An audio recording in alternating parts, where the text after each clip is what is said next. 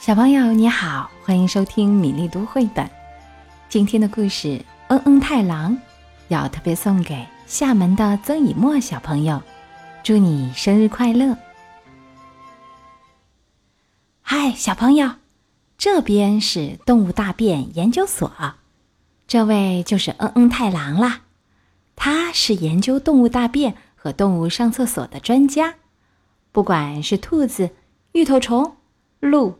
花狗、野人、印度象、金鱼、牛、象鼻虫，所有的大便他都认识呢。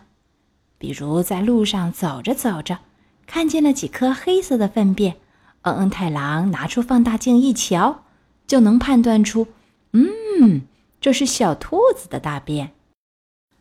嗯，今天的运气好像也不错啊。嗯嗯太郎一边哼着歌，一边往前走。大便真的很重要，大便是泥土的养分，泥土是花草的养分，花草是动物的养分，动物的大便是泥土的养分，泥土是花草的养分，花草是啊，循环不息，真的很重要。哎呀，草堆的中央有一坨大便，这里是大猩猩的家。大猩猩的家就是它的厕所，每天早晨它会在家的中央大便，之后就搬到新家去。旧的家会怎么样呢？不知不觉长出茂盛的青草，随着风儿轻轻地摇。不知什么时候大猩猩会再回来，草儿轻轻茁壮成长，高兴地迎接他们回来做新家。啪嗒啪嗒。哒哒哒哒！咦，真奇怪！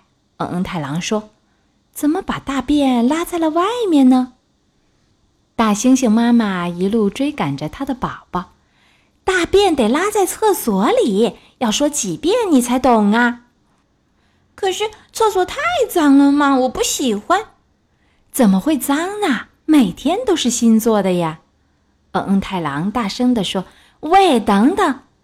啊，是嗯嗯太郎，快拦住那个孩子！好啦好啦，别生那么大的气。你就建一个孩子喜欢去大便的厕所，不就成了吗？哇，好漂亮，是花厕所呀！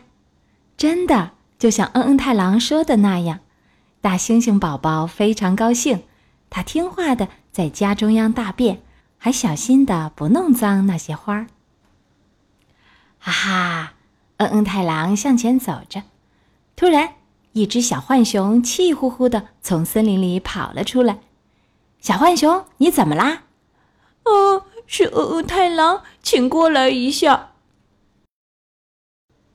小浣熊带着嗯嗯太郎来到了浣熊家的厕所前，用发抖的声音说道：“浣熊会在大便的上面大便，所以看到大便。”就知道谁刚刚来过。大便是浣熊的留言板。爸爸的大便是褐色的，妈妈的大便是浅褐色的，哥哥的大便是黄色的，我的大便也是黄色的。可是哥哥很生气，说我学他。我明明没有学他嘛，所以我要去别人家的厕所大便。我要当别人家的孩子。嗯嗯，太郎听完说道：“嗯，小浣熊，你这么做也行。可是我有一个更好的主意哟。”嗯嗯，太郎趴在小浣熊的耳边说了几句悄悄话。“啊，就这么办！”小浣熊听完高兴地跑了。“哇，红色的大便！”浣熊哥哥大叫：“我们家里没有人会拉这样的大便呀！”就连亲戚朋友们也不会，不得了了！一定是有一只神秘的浣熊来过啦。浣熊妈妈看看红色的大便，又看看小浣熊。啊，我知道那只神秘的浣熊就是……嘘，原来小浣熊听了嗯嗯太郎的话，吃了很多红色的果子。不过这可是秘密。小浣熊神气极了。喂，哥哥，你也学学看呀！嗯，哈哈，嗯嗯太郎继续向前走，突然，谁拉住了他的背包？哎呦呦！嗯嗯太郎被拉得踉踉跄跄。这，这不是斑马妈妈吗？你有什么事吗？我们家的孩子肚子都快成大便储蓄盒了。什么？斑马妈妈一边驮着嗯嗯太郎去找他的孩子，一边担心地说道。斑马的厕所就在辽阔的草原上。他说：“大便的时候大家都看着，不好意思，所以拉不出来。不大便身体就不好，遇到了危险也跑不快。可是，不管我说什么，他都不听。”来到了小斑马的身边，嗯嗯太郎说：“原来是这样啊！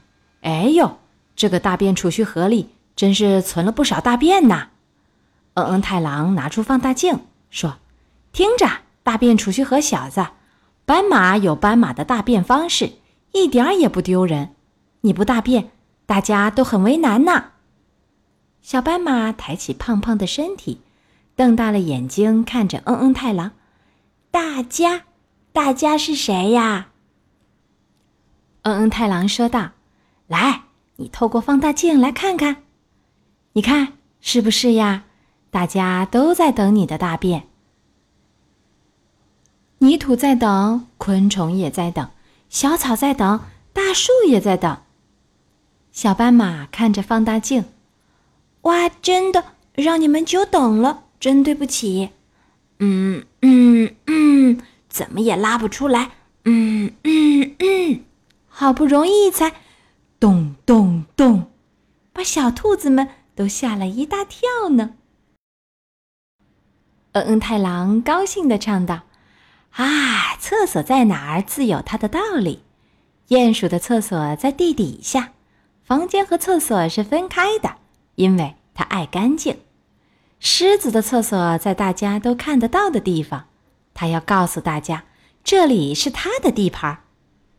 河马的厕所是路标，一边大便一边走，沿着大便。”就能找到回家的路。小鸟的厕所嘛，啪嗒，啊，无边的天空就是它的厕所。呃，不过这一次嘛，刚好落到了嗯嗯太郎的帽子上。嗯嗯太郎一边擦着帽子一边走，大猩猩、浣熊、斑马都走过来对他说：“嗯嗯太郎，刚才真是太谢谢你了，到我家来吃点心吧。”嗯。呃，可是那个，呃，我也要大便。嗯嗯，太郎哒哒哒哒哒哒跑了起来。小朋友，你猜猜看，嗯嗯太郎的厕所是什么样子的呢？嗯嗯太郎讲完了，希望曾一墨小朋友喜欢这个故事。接下来我们读一首诗人杜峰的诗歌《雨点儿》。雨点儿会画画，在干干的地上。画一朵朵菊花。雨点儿爱游戏，在光光的树叶上滑滑梯。雨点儿多了，挤来挤去好欢喜，一起去游泳，跑到小河里。今天的故事和诗歌就到这里，小朋友有喜欢的绘本故事，欢迎在微信公众号“米粒读绘本”留言点播。好啦，小朋友，我们再会。